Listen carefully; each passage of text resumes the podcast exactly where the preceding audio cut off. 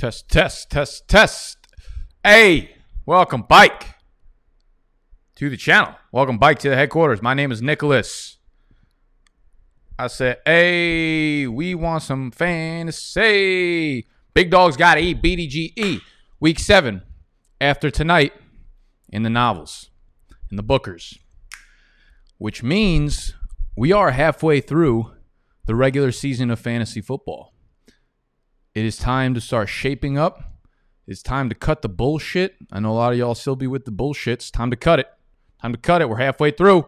It's time to make some shmoney moves. If we're not doing it, we're falling behind.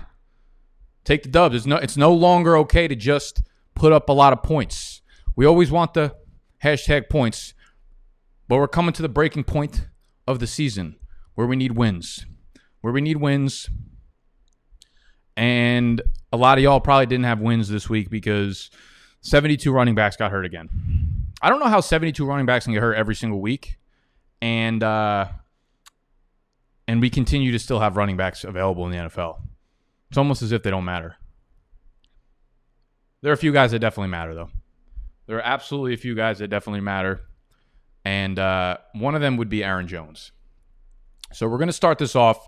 We're going to go through all of week seven, the recap, you know, everything I took away, some of the bigger points, notables. But as always, we are starting off with thigh injuries.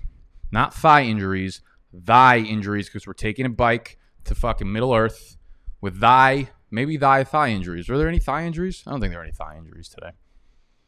That doesn't matter. I don't know what I'm saying. But before we start, make sure your shirt's tucked in. Tuck your shirt in. Lower the volume. Stop yelling. Let's eat. Hit that thumbs up. Hit the button that looks like this. Hit it. Smack it. Let me make sure I'm not on mute. We're not on mute. Beautiful. So we can start. We could we could talk. We could talk. Aaron Jones, unexpected uh, little calf injury throughout the middle of the week, and uh, pretty much everything was pushing him towards being on the field and playing. But Green Bay wanted to take it conservatively. Do you fucking blame them? They got to play the Texans. Uh, was was pretty easy, pretty light work there. Davante Adams basically just ate Aaron Jones and said, "Don't worry, dog. I'm gonna carry you to the finish line." And um, and they got to rest. He traveled with the team.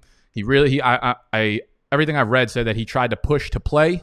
So I'm not expecting this to be a multi-week injury. If for some reason it does, obviously Jamaal Williams is a locked and loaded, probably borderline RB one, if not certainly in the RB one discussion. He he became the workhorse there. I don't know why I was getting so many questions about AJ Dillon sit start questions. It was actually a bit concerning at this point. Uh, AJ Dillon fucking stinks, guys. AJ Dillon stinks. AJ fucking cream filling. That's what we're calling him from now on. All he does is look thick. All he does is look thick. It's not good. It's not good. He's basically what's the what's the comparison in a bakery food? I was gonna say cupcake. Cupcakes look thick, but they're not good. But cupcakes kind of are good. Uh, Yodels absolutely slap. Twink Twinkies. Twinkies are wildly overrated. They're more iconic than they are actually good. But even at this point, AJ Dillon's nowhere near iconic. He's he's just a, a horrible second round pick. Regardless, Aaron Jones, I don't expect him to be out for a long time. Joe Mixon dealing with his mid sprained foot. This was not supposed to be considered serious until it was, and now they're saying week to week. If you're a Mixon owner, you gotta be a little bit nervous about that. Anytime you start throwing the weeks in there, any anytime it goes from day to day to week to week, a little nervous.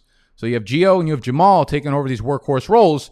Gio wasn't that good, but he did get in the end zone at the end, which really capped his day. Um, so we had a lot of, you know, the Gio, Jamal, Boston Scott weeks. It was these backup, these backup running bikes.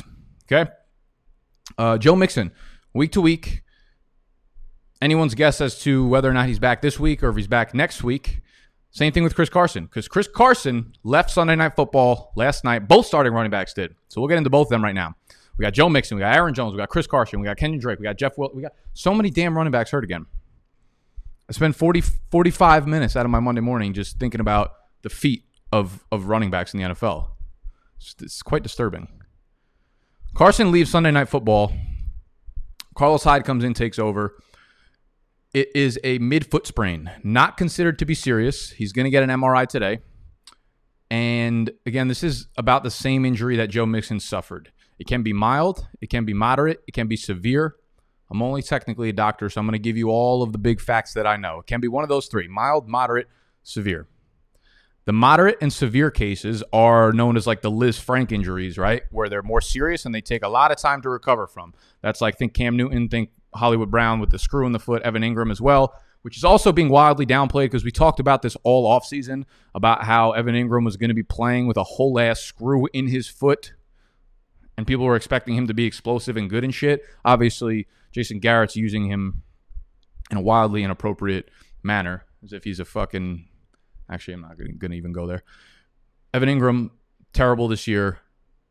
That's what happens when you have a screw in your foot. But this is not supposed to be that serious. But, but you know, I'm watching Dr. Morse's injury videos that the guy, the guy fucking nobody works harder than him. It's actually ridiculous. As soon as an injury happens, he puts up a video on YouTube. So make sure you're following him over there because I, I respect the hustle. I respect the the grind, the work ethic. As soon as an injury happens, he pops up, lets you know what it is. He pops up, lets you know who it's to, and his approximate estimation of how long these guys are going to be out for. So he thinks Carson's going to miss probably two weeks at the minimum, depending on the severity of it. And that obviously opens the door because this is the Seattle offense that you want a fucking piece of, no matter how you can get it. Not David Moore, all right? Not fucking Greg Olsen, not Jacob. You don't want any pieces besides like three pieces. It's the two starting wide receivers. Shout out to Tyler Lockett for locking me up fucking multiple dubs last night. And then you want the running back. So after Chris Carson left last night's game, Carlos Hyde carried the ball 12 times, saw three targets.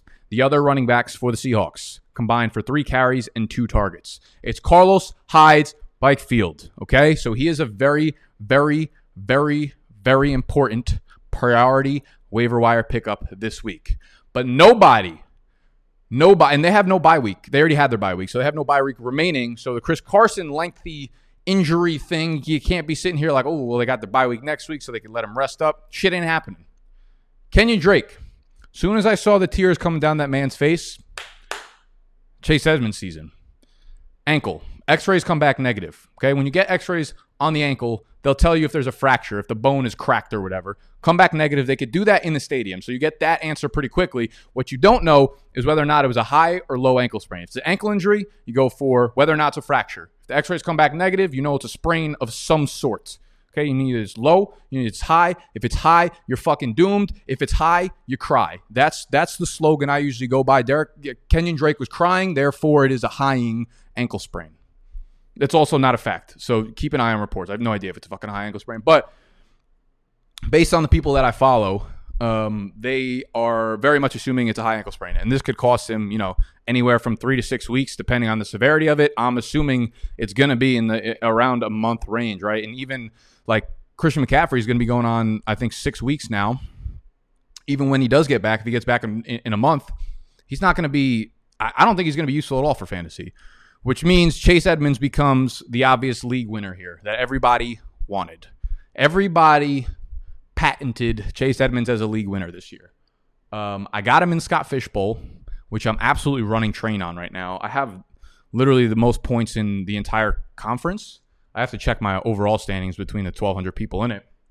Um, but out of like 60 or 70 people in my conference, I have the most points scored because my run bikes are going nuts. But I did have Chris Carson, so that's kind of a hit to me. But I got Chase, and now he's about to run train on everything. Chase Edmonds, you blow your entire fab on it. You blow your number one waiver wire on it.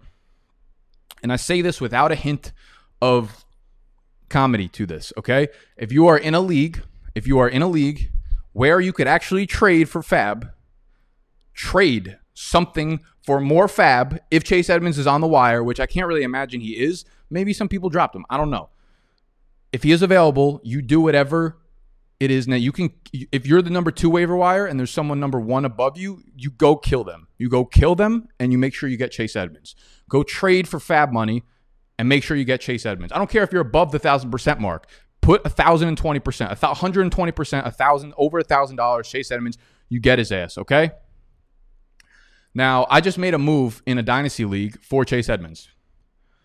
Of course, there's risk. There's risk involved in every in every fucking trade you make in dynasty, especially. Everything looks good at one point and then looks terrible a year later, and vice versa.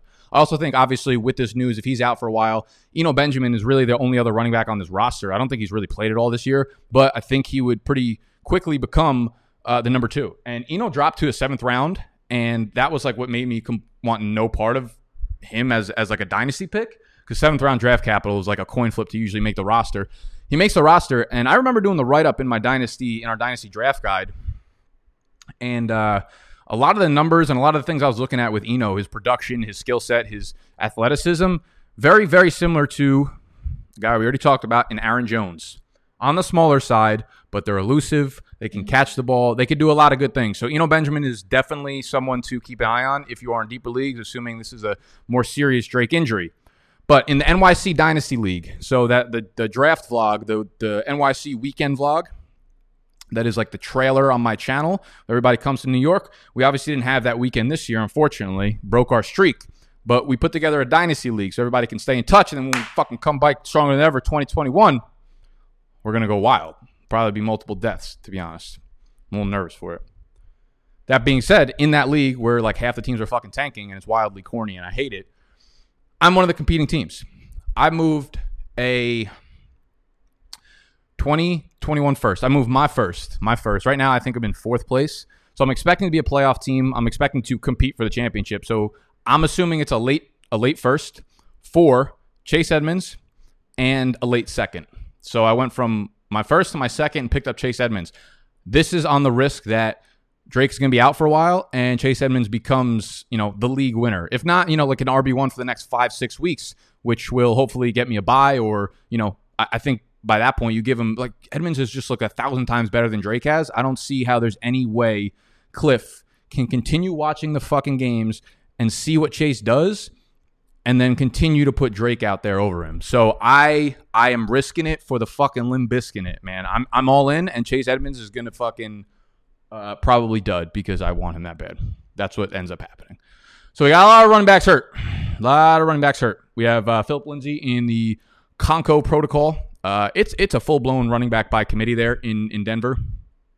If Lindsay is good for week eight, um, if he's not, obviously Melvin Gordon is going to be seeing 20 plus touches. But this is his first documented concussion in the NFL as a pro, which probably means like his third. But I give him like a 50 50 chance to suit up next week.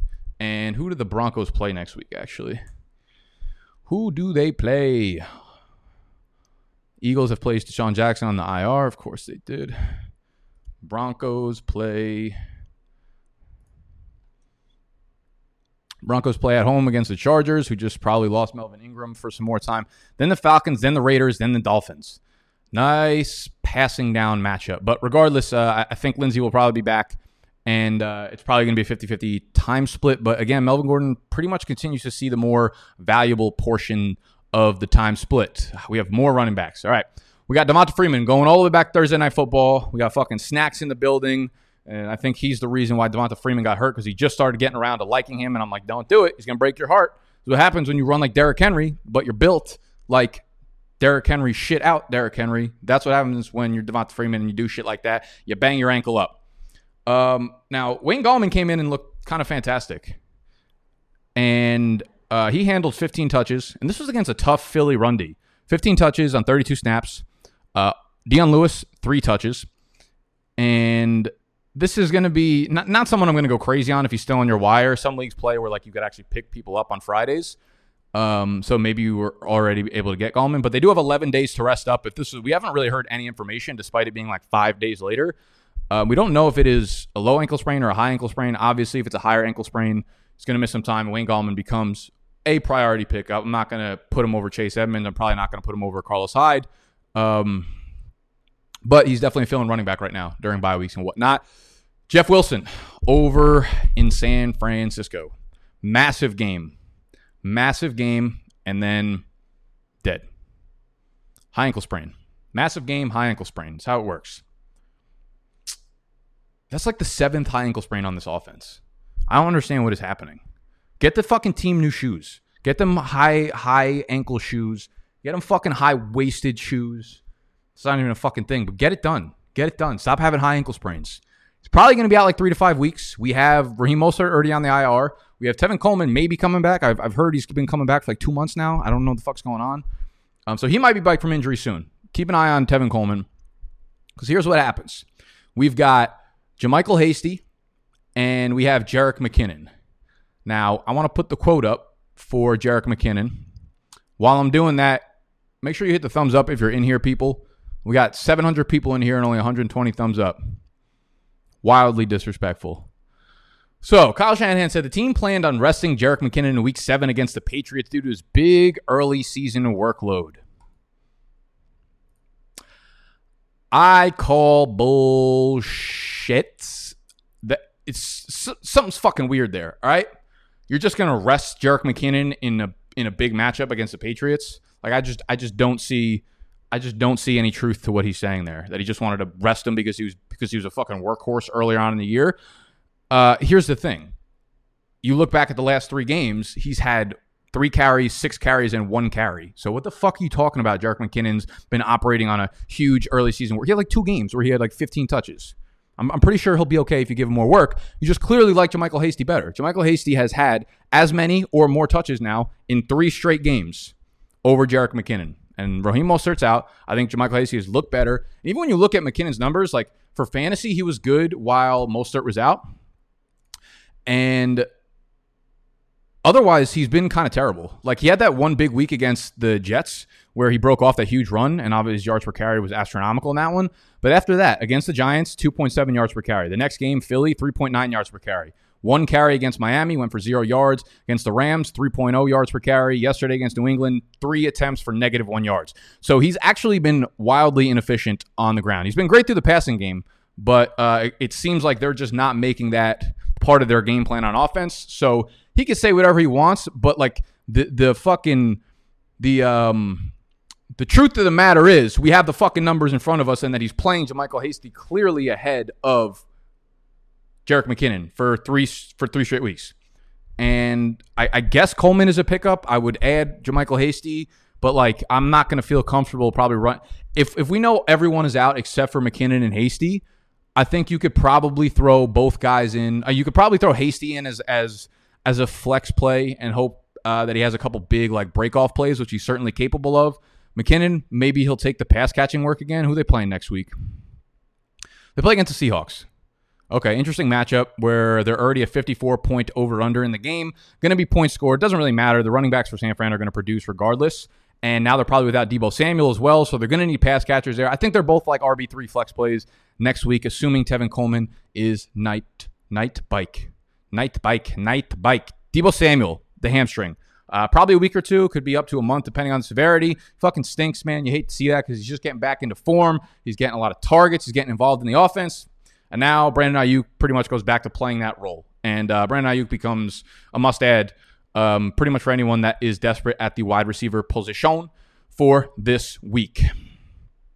People that might be desperate might have rostered OBJ. Pouring out for OBJ, unless you're snacks and you don't give a shit. Torn ACL. Torn ACL. Um, this offense is really tough to invest to invest in in the passing game. Here here is what we'll here is how we'll break this down. It's going to be a lengthy little breakdown. So again, just tuck your shirts in, relax, and, and stop yelling. I'll do that for you. Okay. We have Jarvis Landry, who has been just straight ass cheeks in the receiving game.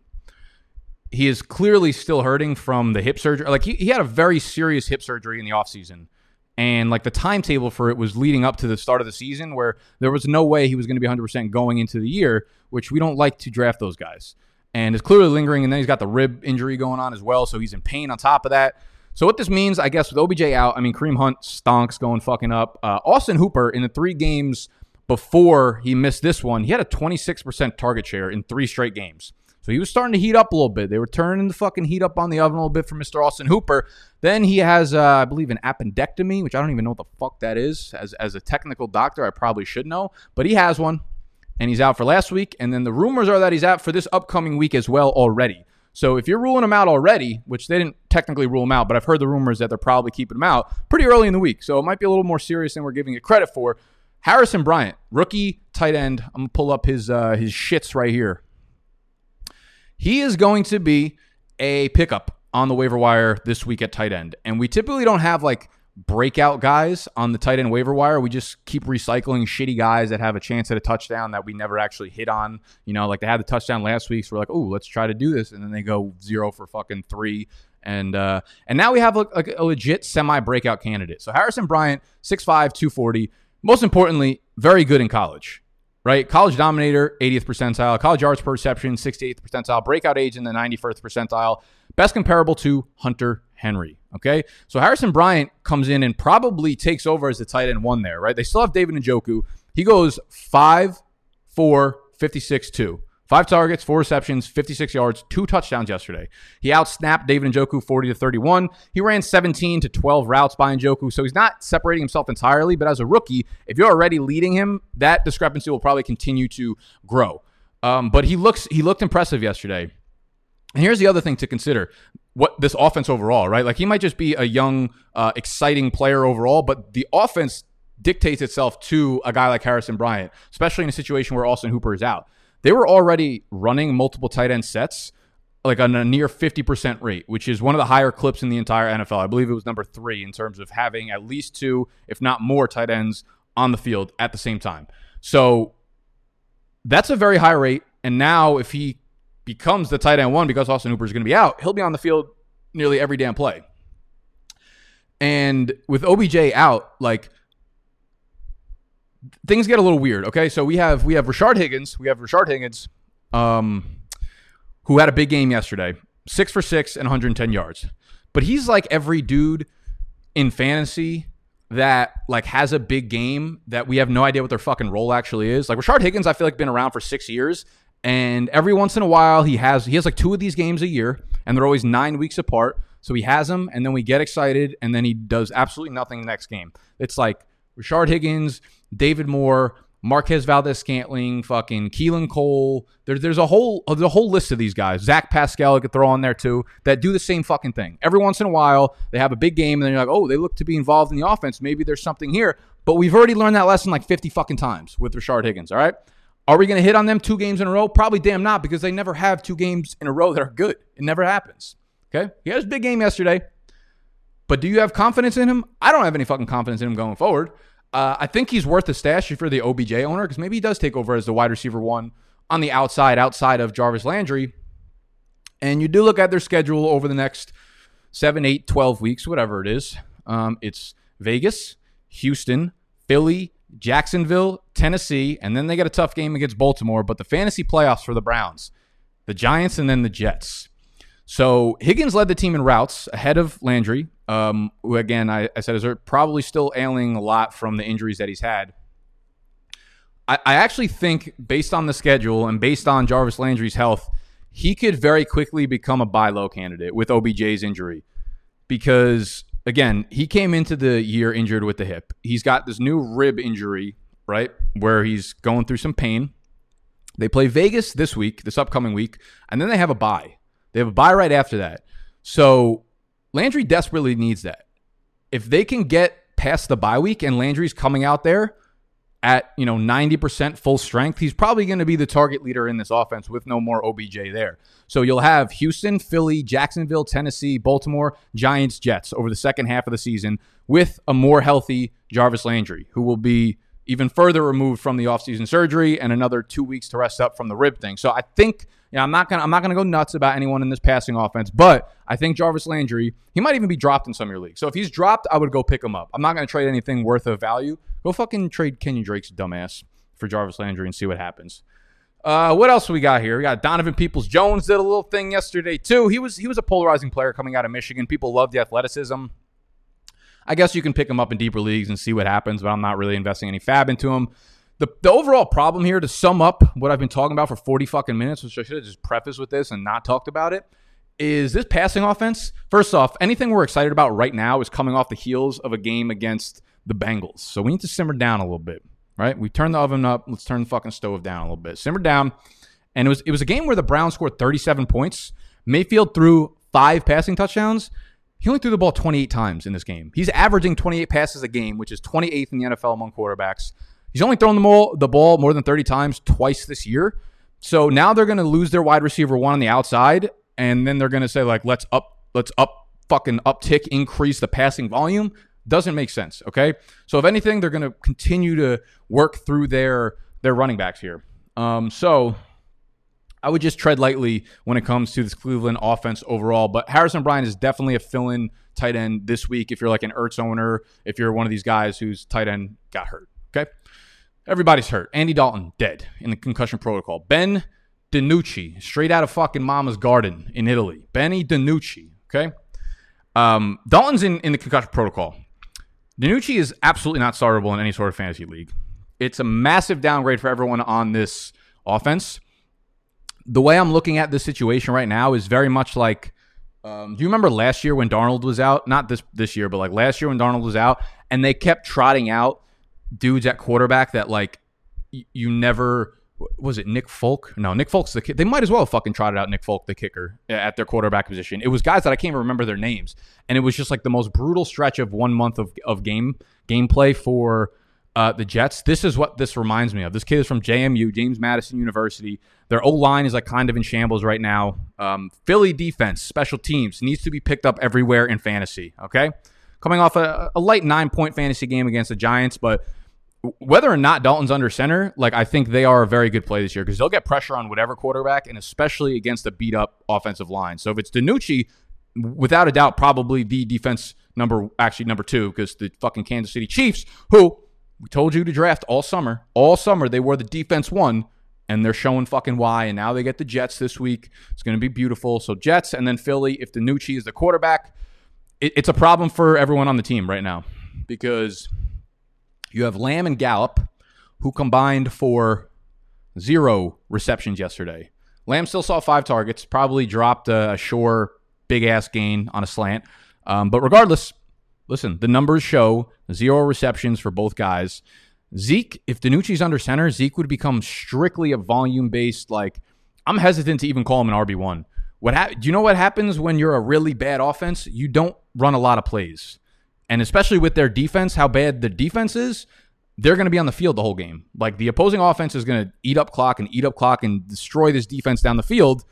And on the flip side of things, like very much like what we saw with the the football team this weekend, twenty five to three, dominated. Zeke got what fifteen touches, fifteen touches behind a shitty offensive line against a tough Philly defense. Not going to probably. I mean, I don't even know if you can um, rank him as an RB one this week, man. So Lamb, Gallup, Zeke, I it's tough. Cooper still operating as the alpha, but like I'm not going to be expecting a seven for 80 game week in and week out, especially if Dalton's out. So just be weary of the practice reports. Good lord, that was uh that was a lot of injuries to cover. Let's, let's move over to to some committees. I made this little cute little chart for y'all because there's a lot of fuckery going on in bike fields right now for running backs. Okay. Lot of fuckery. And it starts with these committees. It's not your town hall committees, it's just the bad coaching committees. We'll go from top to bottom. This is in literally no order, just whatever one's popped into my head. We had Leonard Fournette versus Ronald Jones. Fournette outsnapped Jones. He ran more routes, most importantly, and had 18 opportunities. So Ronald Jones came out and was like running well, dropped a pass. This was Fournette's like first real game. Good bike. Ankle's good to go. We can put you on the field. And good Lord, did he look good. He looked explosive. And most importantly, he was just dominating on the passing downs in this offense because Ronald Jones drops another ball and Fournette goes on his way to seven targets. Catches six targets, or catches six of the seven targets for 47 yards, just missed on a touchdown. Uh, but Bruce Arians came out after the game and said that Shady lost his passing down role. He has lost his passing down role to Leonard Fournette. So you're looking at Fournette as a guy who has the passing down role in a Tom Brady offense. He has it. It's his. He can sleep with it at night, and he's going to continue to cut into the running workload. Okay? He ran 25 routes yesterday. Rojo has not ran 25 routes in a game this entire year. All right. And this was the way things felt like they were kind of heading in this direction, trending pre-injury ankle to Fournette, and now it's here. And it wasn't all garbage time either. Like he had like ten or eleven, I want to say, opportunities in the first half. Like this was real, getting Fournette involved in the in the game plan. Uh, I Ronald when you need mealtime inspiration, it's worth shopping Kroger, where you'll find over 30,000 mouthwatering choices that excite your inner foodie. And no matter what tasty choice you make, you'll enjoy our everyday low prices, plus extra ways to save, like digital coupons worth over $600 each week. You can also save up to $1 off per gallon at the pump with fuel points. More savings and more inspiring flavors make shopping Kroger worth it every time. Kroger, fresh for everyone. Fuel restrictions apply. Jones's like locked and loaded time as an RB2 is definitely over. And to be honest, rest of season, I would rather take Fournette over Ronald Jones straight up. If you ask me who I would rather own from right now to the rest of the season, it would be Leonard Fournette. San Fran. Um, obviously, we already talked about this. Jeff Wilson had a monster day before he got carted off, and uh, he's going to be out for quite some time with the high ankle sprain. Comes to a showdown between Hasty and McKinnon. We'll see what happens with Whoa, don't you be fucking zooming in on me there. We'll see what happens with Tevin Coleman, but we already we already mentioned that. And then D'Andre Swift looks like he was on a on his way to a big day. Starts off with like six carries, 25 yards, and a touchdown early on in the game, and then completely devolved. Completely just kind of shut out of the game plan. Uh, he did again outsnap everybody. 45% snaps was good to see. Opportunities 14 to 12. We're seeing Kerryon just be completely phased out of the game. He's just not what like why is it why is Kerryon like what do running backs do? They get the ball in their hands and they make something happen. Why are you putting a guy like Kerryon on the field for 23% of the snaps and you're not even giving him the ball? Like, what is the just put a fucking fullback out there if you want to do that? Let him block or something. Put another tight. Just keep fucking D'Andre Swift on the field. Keep him on the field. Sorry. Um, so yeah, this this is kind of what we talked about last week in that we have no faith in Matt Patricia continuing to stop feeding Adrian Peterson carries that go for two and a half yards, where D'Andre Swift is averaging five, six yards per carry. Again, I just don't have faith that he's going to continue to do it. And I'm not going to talk about Atlanta, so fuck off if you're in the comments right now talking about it. Clyde Edwards Helaire, Le'Veon Bell. Um, Le'Veon Bell was, he looked great on the ground, looked a little bit rejuvenated, looked fine, was not involved in the passing game whatsoever. Uh, but this is what we're going to see. I think we're going to see a full blown committee here sooner rather than later. I mean, Clyde looked great. Listen, Clyde looked great. And I said it in the Le'Veon Bell signing thing. Like, I thought it was more so, you know, if you have the choice between, okay, Clyde's coming off the field, would I rather put fucking Darrel Williams or Darwin Thompson on or Le'Veon Bell? A very easy signing for them for the amount of money that they needed to give this guy. Okay. So Bell looked great running the ball. Uh, I think he averaged like seven yards per carry, was not involved in the passing game. So we'll see how that continues to trend going forward. Um, then we got the Chargers where everyone started getting hyped up about Justin Jackson, and it was a Josh Kelley game. 17 opportunities to Justin Jackson's 11. He also came into the week like pretty banged up, and then he was like not on the field for warming up for the game, so we didn't even know if he was going to be active. And I think that kind of played a, a, role into it a little bit. He did end up running 19 routes to Josh Kelley's 20, but typically I think we'd probably see Justin Jackson run way more routes than Josh Kelley. And I, I don't think Justin Jackson is at 100% health right now. So that's what we're going to have to monitor throughout the week. If we see Justin Jackson continue to be like a limited participant in practice, this is probably why. This is what happened to um, the, the duo bike here. And then another duo of young running backs in Buffalo. It's ugly there, man. Told y'all not to start Devin Singletary. Hopefully, y'all listened. And it is a complete split right now between Moss and Singletary. I don't think either of them are startable. Um, if I, I, would probably hold on to both of them, even though rest of season I might take Moss over Singletary. I mean, they both aren't doing anything good fantasy wise. Josh Allen chips in again with like 60 more rushing yards, more than both of these guys like combined. So it's ugly there. Not a lot, not a lot of good to take away other other than fucking stonks down for Singletary. Stonks up for Michael Perine, not Frank Gore. Look at the snap right there, 70 to 28 in favor of Perine. 15 routes run. Frank Gore had no involvement in the passing game. 14 to 11 opportunities. Frank Gore had 11 carries. Actually looked good on the ground. I think he had like 60 yards on the ground, where Michael Perine did end up getting into the end zone. He caught a couple passes. He didn't look great. I don't think Michael Perine's that great of a player, but it looks like, I mean, they said they wanted to get him more involved, and they got him more involved on the field. So I would stash Michael Perine. He is, uh, he's not like the worst consolation prize to all of the other guys that we'd rather have but he's pretty fucking close actually. He's pretty close to the worst. But I would still I would I would pick him up if I could and see if he, you know, maybe he like plays himself into that Myles Gaskin role where you think it's going to be a little bit shittier than it was and then it turns out to be still also kind of shitty but maybe a little bit better than you thought it might be. I'd pick up Michael Perine. I don't know. I don't know. Why the fuck not? What else we got? We got the Saints and uh, Drew Brees just continuing to defy father time every time. You know what's fucking you know what drives me nuts is people's viewpoints on quarterbacks in the NFL. It's like everyone needs to have a hot take after every single week. Any any quarterback that's ranked from like quarterback 11 through 29 is either out of a job next year or is now borderline elite. Week after week. It's a new it's a new conversation every single week. Like Wentz left for dead has one good game, he's fucking bike. Matt Stafford, super disappointing. One good game, good. Matt Ryan, done, finished. Might as well retire. Might as well trade him. Julio Jones comes back in the lineup. Matt Ryan, easy fucking quarterback seven rest of season. It, it's every single week. You don't need to make a fucking hot take about a quarterback. I promise. You don't. You, you'll fucking be able to live. You'll be able to eat food. You'll be able to fucking ha- go have sex. You'll be able to do it all if you don't have to have a hot take on every single quarterback every single week. I promise. Like you could still live your life without doing it. Okay. Drew Brees, one of those guys. 287 more yards, two touchdowns. No Michael Thomas again. We don't know what the what the timeline is for this, but we do have a newcomer into the equation. We were excited about Tre'Quan Smith. Well, I wasn't, but like some people were. And Marquez Callaway, shout out to the homies over at Roto Underworld and Player Profiler because they've got you know they've got a very similar thing to us going on here where we have like a bunch of different pieces of content coming out daily, like day by day um, you can expect a new thing. Like Mondays, you know, I'm going to be doing the live stream here. Wednesdays, you know, it's going to be bunk bed breakdowns. Thursday, you know, it's going to be fade the public. Friday is going to be my ranking. You know, it goes day by day. It's like a whole new fucking production premium featured film each day. They do the same shit over there. And one of the new pieces of content that they do that I really, really, really like, and I'm going to pull up his Twitter. They got this kid, Cody, Cody Carpentier, I believe is his name. Cody Carpentier at Carpentier NFL. I'm going to uh, I'm to screenshot this. And he started a new podcast on their radio. Let me throw this up on that bitch so you guys can see who I'm talking about.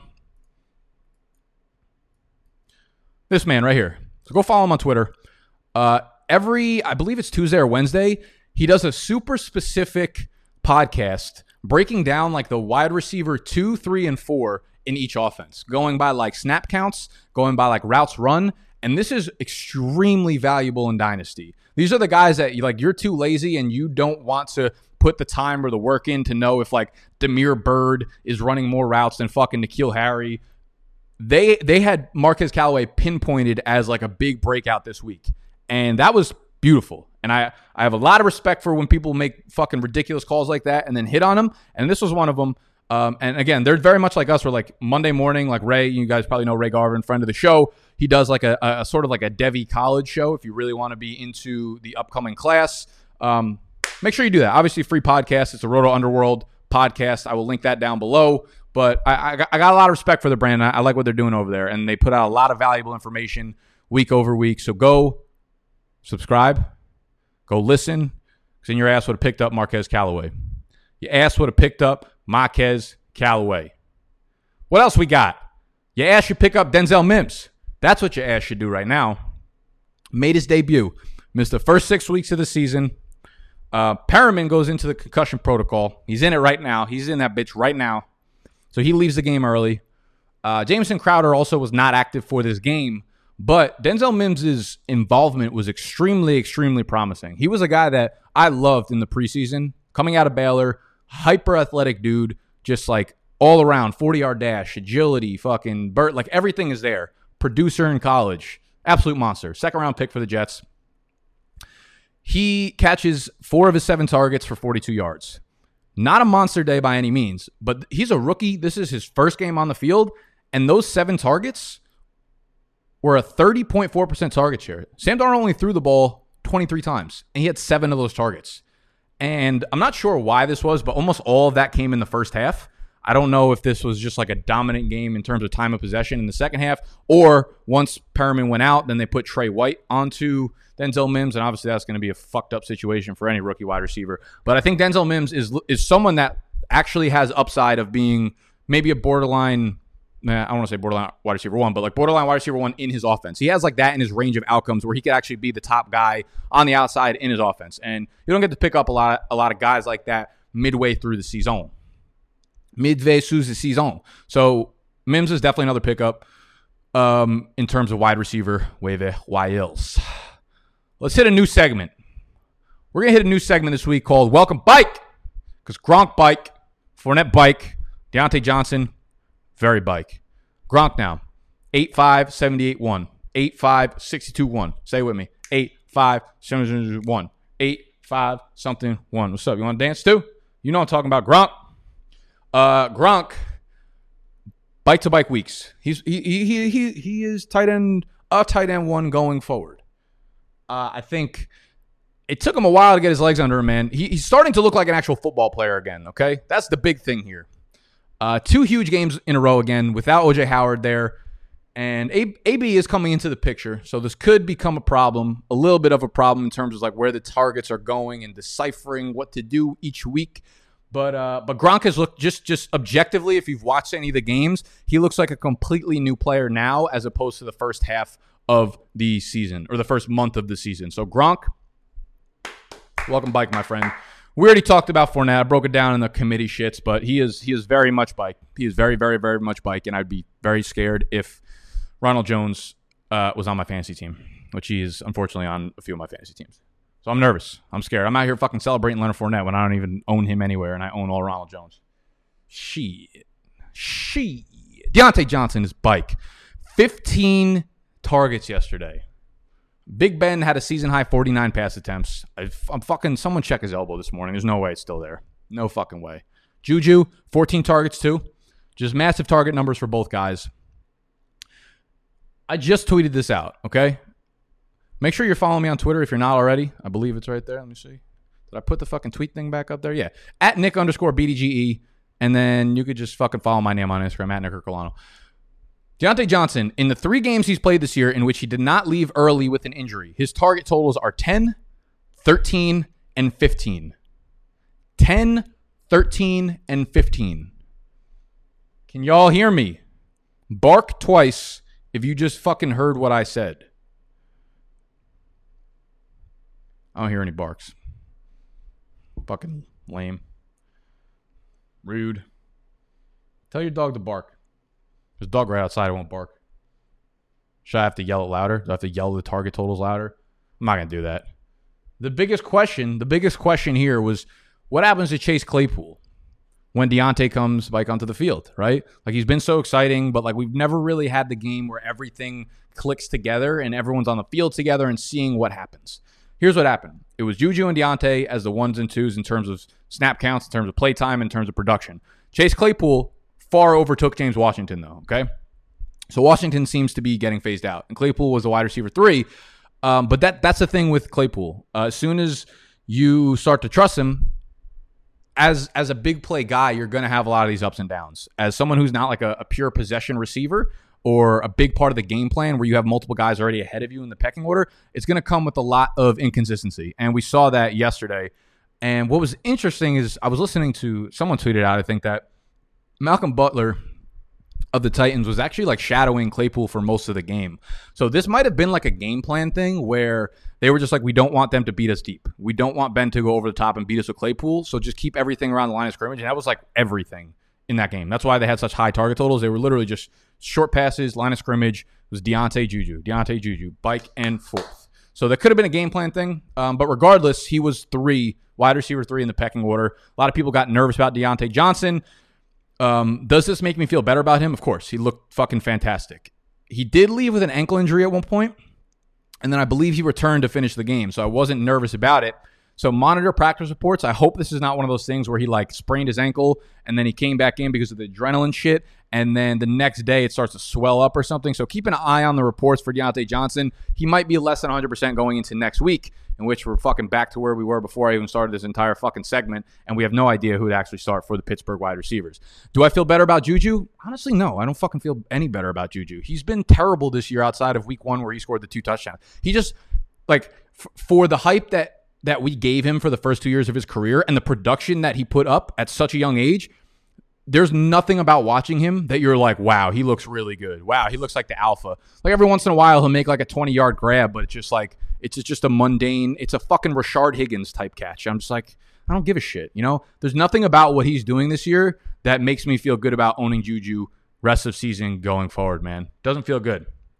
They do have a little, a crazy little Baltimore sandwich over the next five weeks in terms of schedule. So they get the Ravens in this upcoming week. Then they get Dallas, Cincinnati, Jacksonville. I don't know if you could think up if if you could muster up a better fucking passing defensive spread than what they have in this sandwich because then they get Baltimore again. So it's Baltimore, Dallas, Cincinnati, Jacksonville, Baltimore, clapped up. So Gonna feel good owning Diontae Johnson right now. Uh, it's gonna be a tough matchup for Juju against Marlon Humphrey next week. So I will be down on him again, most likely. And I want to say that's most of what we got here today. I want to say I do want to jump into some monkey knife fight shits because we got a game tonight. And I'm trying to lose y'all some more money. Let me put monkey knife fight down here. Let me get the screens on here. If y'all have not signed up for monkey knife fight yet, you should probably do that. Y'all should probably do that because they've got some good games here. Monday night football, which is probably going to be a terrible game, but but they got good player prop games, and we can win some Monday. We can pay the mortgage. Okay. I hate everything about this game for Jared Goff. He's been horrible as a quarterback against Chicago Bears last two years. I think Nick Foles is kind of just horrible as a quarterback in general. Um, so I kind of want the under of everything. I don't know who is going to score a touchdown. I don't know if anyone's going to score. This could end up being like an 11 to 6 game. So what are we looking at? We want something where Jared Goff is going to have a shit game. And we have Allen Robinson in a tough matchup against Jalen Ramsey. The Rams secondary has allowed very, very few points to opposing wide receivers this year in terms of fantasy points. So we're going to go to one of the games up here that has fantasy points underneath it. So you know we're just fucking around with fantasy points. Also, if you have not signed up for Monkey Knife Fight yet, whatever you deposit, they're to double it if you use promo code BDGE. So if you go deposit $10, they're going to put $20 in your account when you use the promo code BDGE when you sign up. Then you could then you could throw it all. You could throw all your fucking savings account, your kids' college tuition, throw it in here. Throw it all in here. They'll double it for you, and then we'll lose it all together. What else do we got? Allen Robinson, Robert Woods. Man, I don't feel good about any of that. Okay, so let's go with this one. Let's fucking run this bike. So you need to hit two of these two correctly and that will three and a half x your buy-in. So if you throw down 10, you're going to get 35 from this. I'm just going to take the under for Jared Goff. I don't care what. It could be like 11. I'm going to take the under because Chicago's defense is absolutely fucking stifling, and Jared Goff just does not play well against really good defenses. He's been terrible. Nick Foles, 15 and a half fantasy points. It's going to be a garbage time game. Does he end up throwing a couple lucky touchdowns? Uh, I'm just going to take the under on both. I just think this is going to be a shit game. I think it's going to be a close game. I think it's going to be like real realistically probably like 16 to fucking 12 and uh, it's probably going to end up being 30 to 28 because I'm saying all this shit and you guys get to watch it afterwards. So that's going to be my play this week. Under 16 and a half for Goff, under 15 and a half for Nick Foles. Let's get bike to YouTube. Where art thou? Where art thou? Where are we going? Was good. How we doing, YouTube? I can actually read your comments again. I'm reading them for the first time since we kicked off. How long have we been on this fucking thing for? 47 minutes. Oh, it's longer than usual. Actually, no, it's not. I usually go for like an hour and a half on these ones. Uh, where are we at? Time to go light up for sure. Sure. Sure. Sure. What am I getting all these dumbass emails about? Yeah, I don't believe you, Petra. I just get dumb fucking emails all day. Just people trying to fucking spam me into bullshit. I'm not my grandma. You can't tell me that like my my grandson is kidnapped in fucking Aruba and to pay you money. I'd pay you for my grandsons. Y'all is my grandson, so I would pay for you. Um was good. Yes, we're very bike. Again, y'all are watching. We have one third of the thumbs up. Hit the thumbs up. Hit the thumbs up. What about Rex Burkhead? What about him? You're not playing anybody in that Patriots offense. Let's talk about the Patriots offense. So bad, so fucking bad. I started Cam Newton in way too many fucking leagues this week. I knew I shouldn't have. I meant to swap him out in a couple of them, but got me like a negative 0.2 points in E-Town get down. So bad, so fucking bad.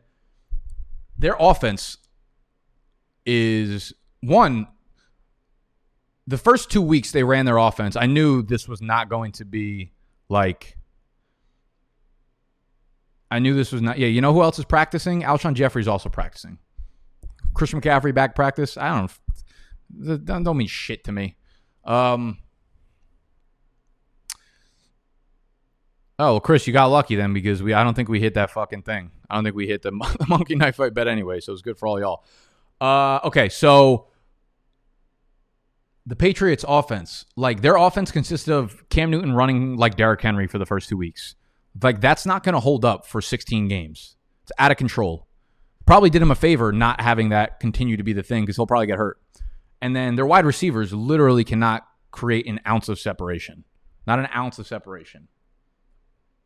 It's like me on this fucking microphone. Me on this microphone. This is Cam Newton's wide receiver separations. Testing, testing, check niner, niner. Julian Edelman, can you fucking get open? Nope. N'Keal Harry, are you open? Nope. Damiere Byrd, you, we know your ass ain't fucking open. It's disgusting. It's disgusting. So they're in some trouble. I don't know what they're gonna do. I know they're the Patriots, and you like to think they turn around. Something looks something looks fucked up with Cam's. Uh, something looks fucked up with Cam's everything. I don't know, but I'm nervous as a Cam owner.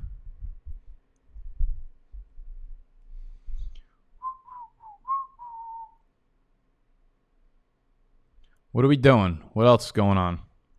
Anything fun? Let me check Twitter. 17 new notifications. Zam.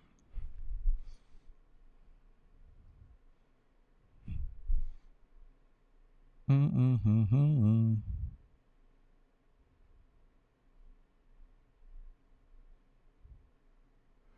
What's up, Poppy?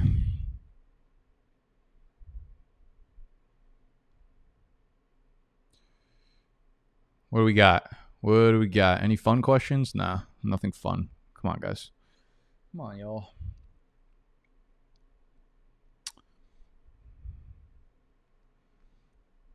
Shard Higgins, I already talked about him. Antonio Gibson, is that a question? I don't understand.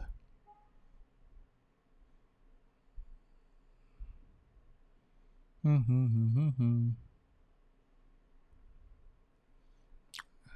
ain't working on that BDG tattoo. It takes five seconds to get a tattoo. Don't be fucking lying. If you wanted it, you would have gotten it already.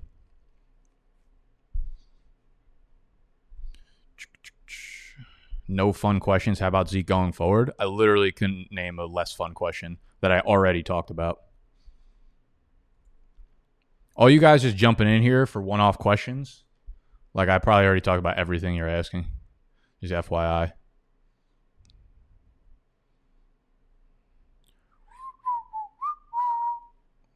Okay. I'm hopping off.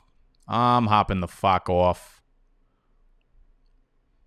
No, I don't have the box. We need to fill more spots on the box break. We need to fill more spots on the box break. Um, we still are not filled up on the fucking origins. We've got six origin boxes. We've got six origin boxes that we need to split up by divisions.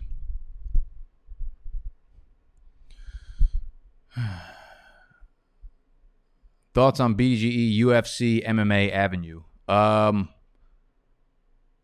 interesting. I'd imagine like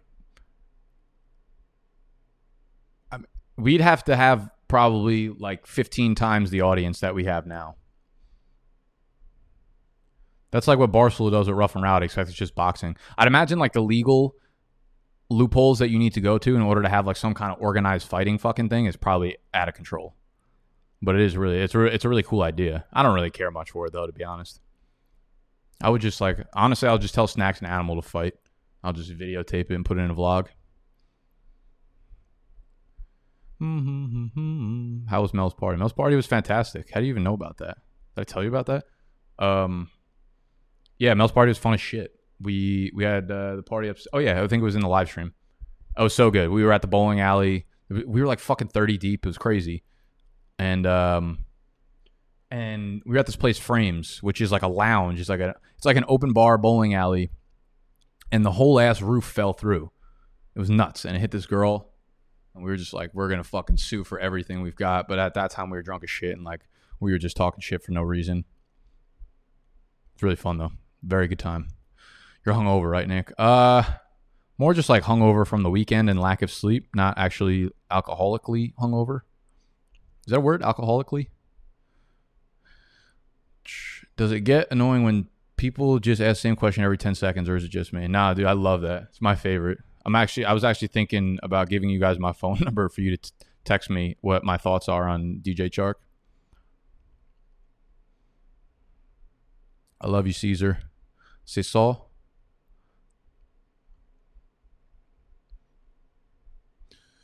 NYC Halloween ideas, trying to get drunk in a dumpster.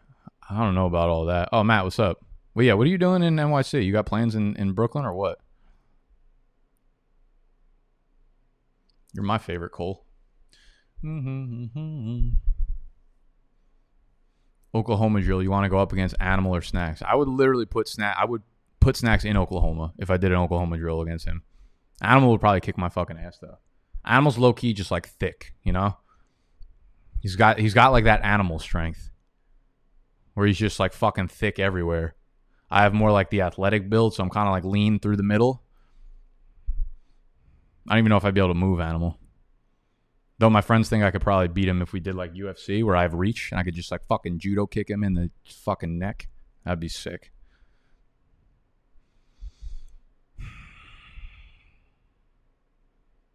What's up? What's up? What's up? You watch Hubie Halloween? I did not watch that. I don't. I I don't know. I can't imagine myself watching it. Was it good?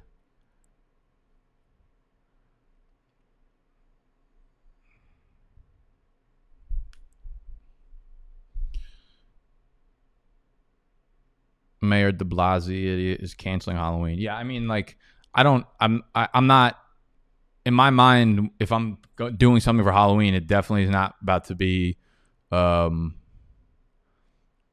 It wasn't like planning on going to a bar or a fucking club. It, it was going to be like a good house party or nothing at all. Jeff feels me.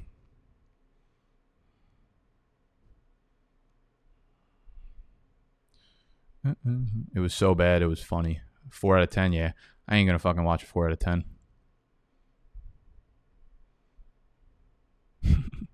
Have you got COVID yet? Uh, honestly, after this weekend, I might have got COVID. I kissed one of the bowling balls. I was giving like a good luck kiss before I fucking zoomed it up. I bowled pretty fucking well too. Um, I got tested for COVID like two weeks ago, and I was negative again. Didn't have the antibodies, so probably haven't had it yet. Probably definitely have it now though.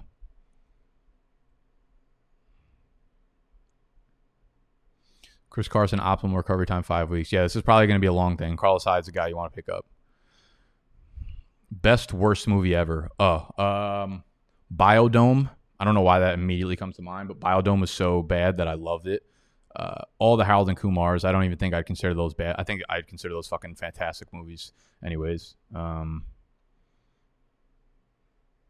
yeah, I love those. Bill and Ted's incredible.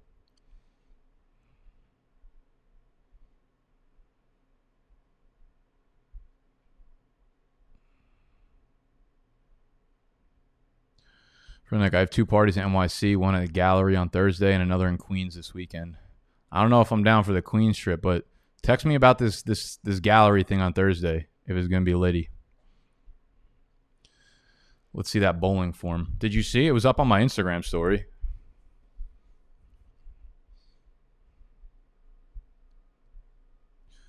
Favorite Monty Python movie? I've actually I've never seen Monty Python, and I'm not I'm not even embarrassed to say it.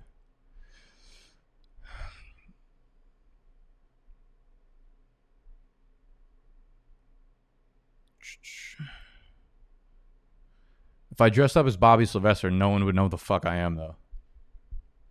Like the the sole purpose of doing that would just to be a take a picture to put it on Twitter. Like no one, everyone in real life would be like, "Who the fuck is Bobby Sylvester?"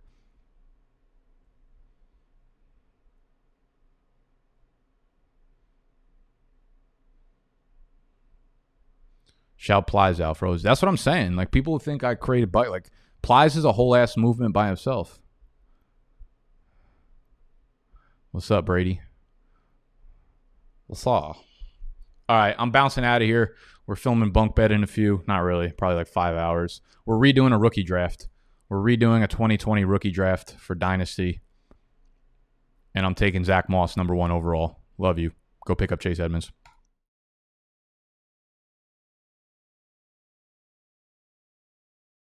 Save big on brunch for mom, all in the Kroger app. Get 16 ounce packs of flavorful Angus 90% lean ground sirloin for $4.99 each with a digital coupon. Then buy two get two free on 12 packs of delicious Coca Cola, Pepsi, or 7UP, all with your card. Shop these deals at your local Kroger, less than five miles away. Or tap the screen now to download the Kroger app to save big today. Kroger, fresh for everyone. Prices and product availability subject to change. Restrictions apply. See site for details.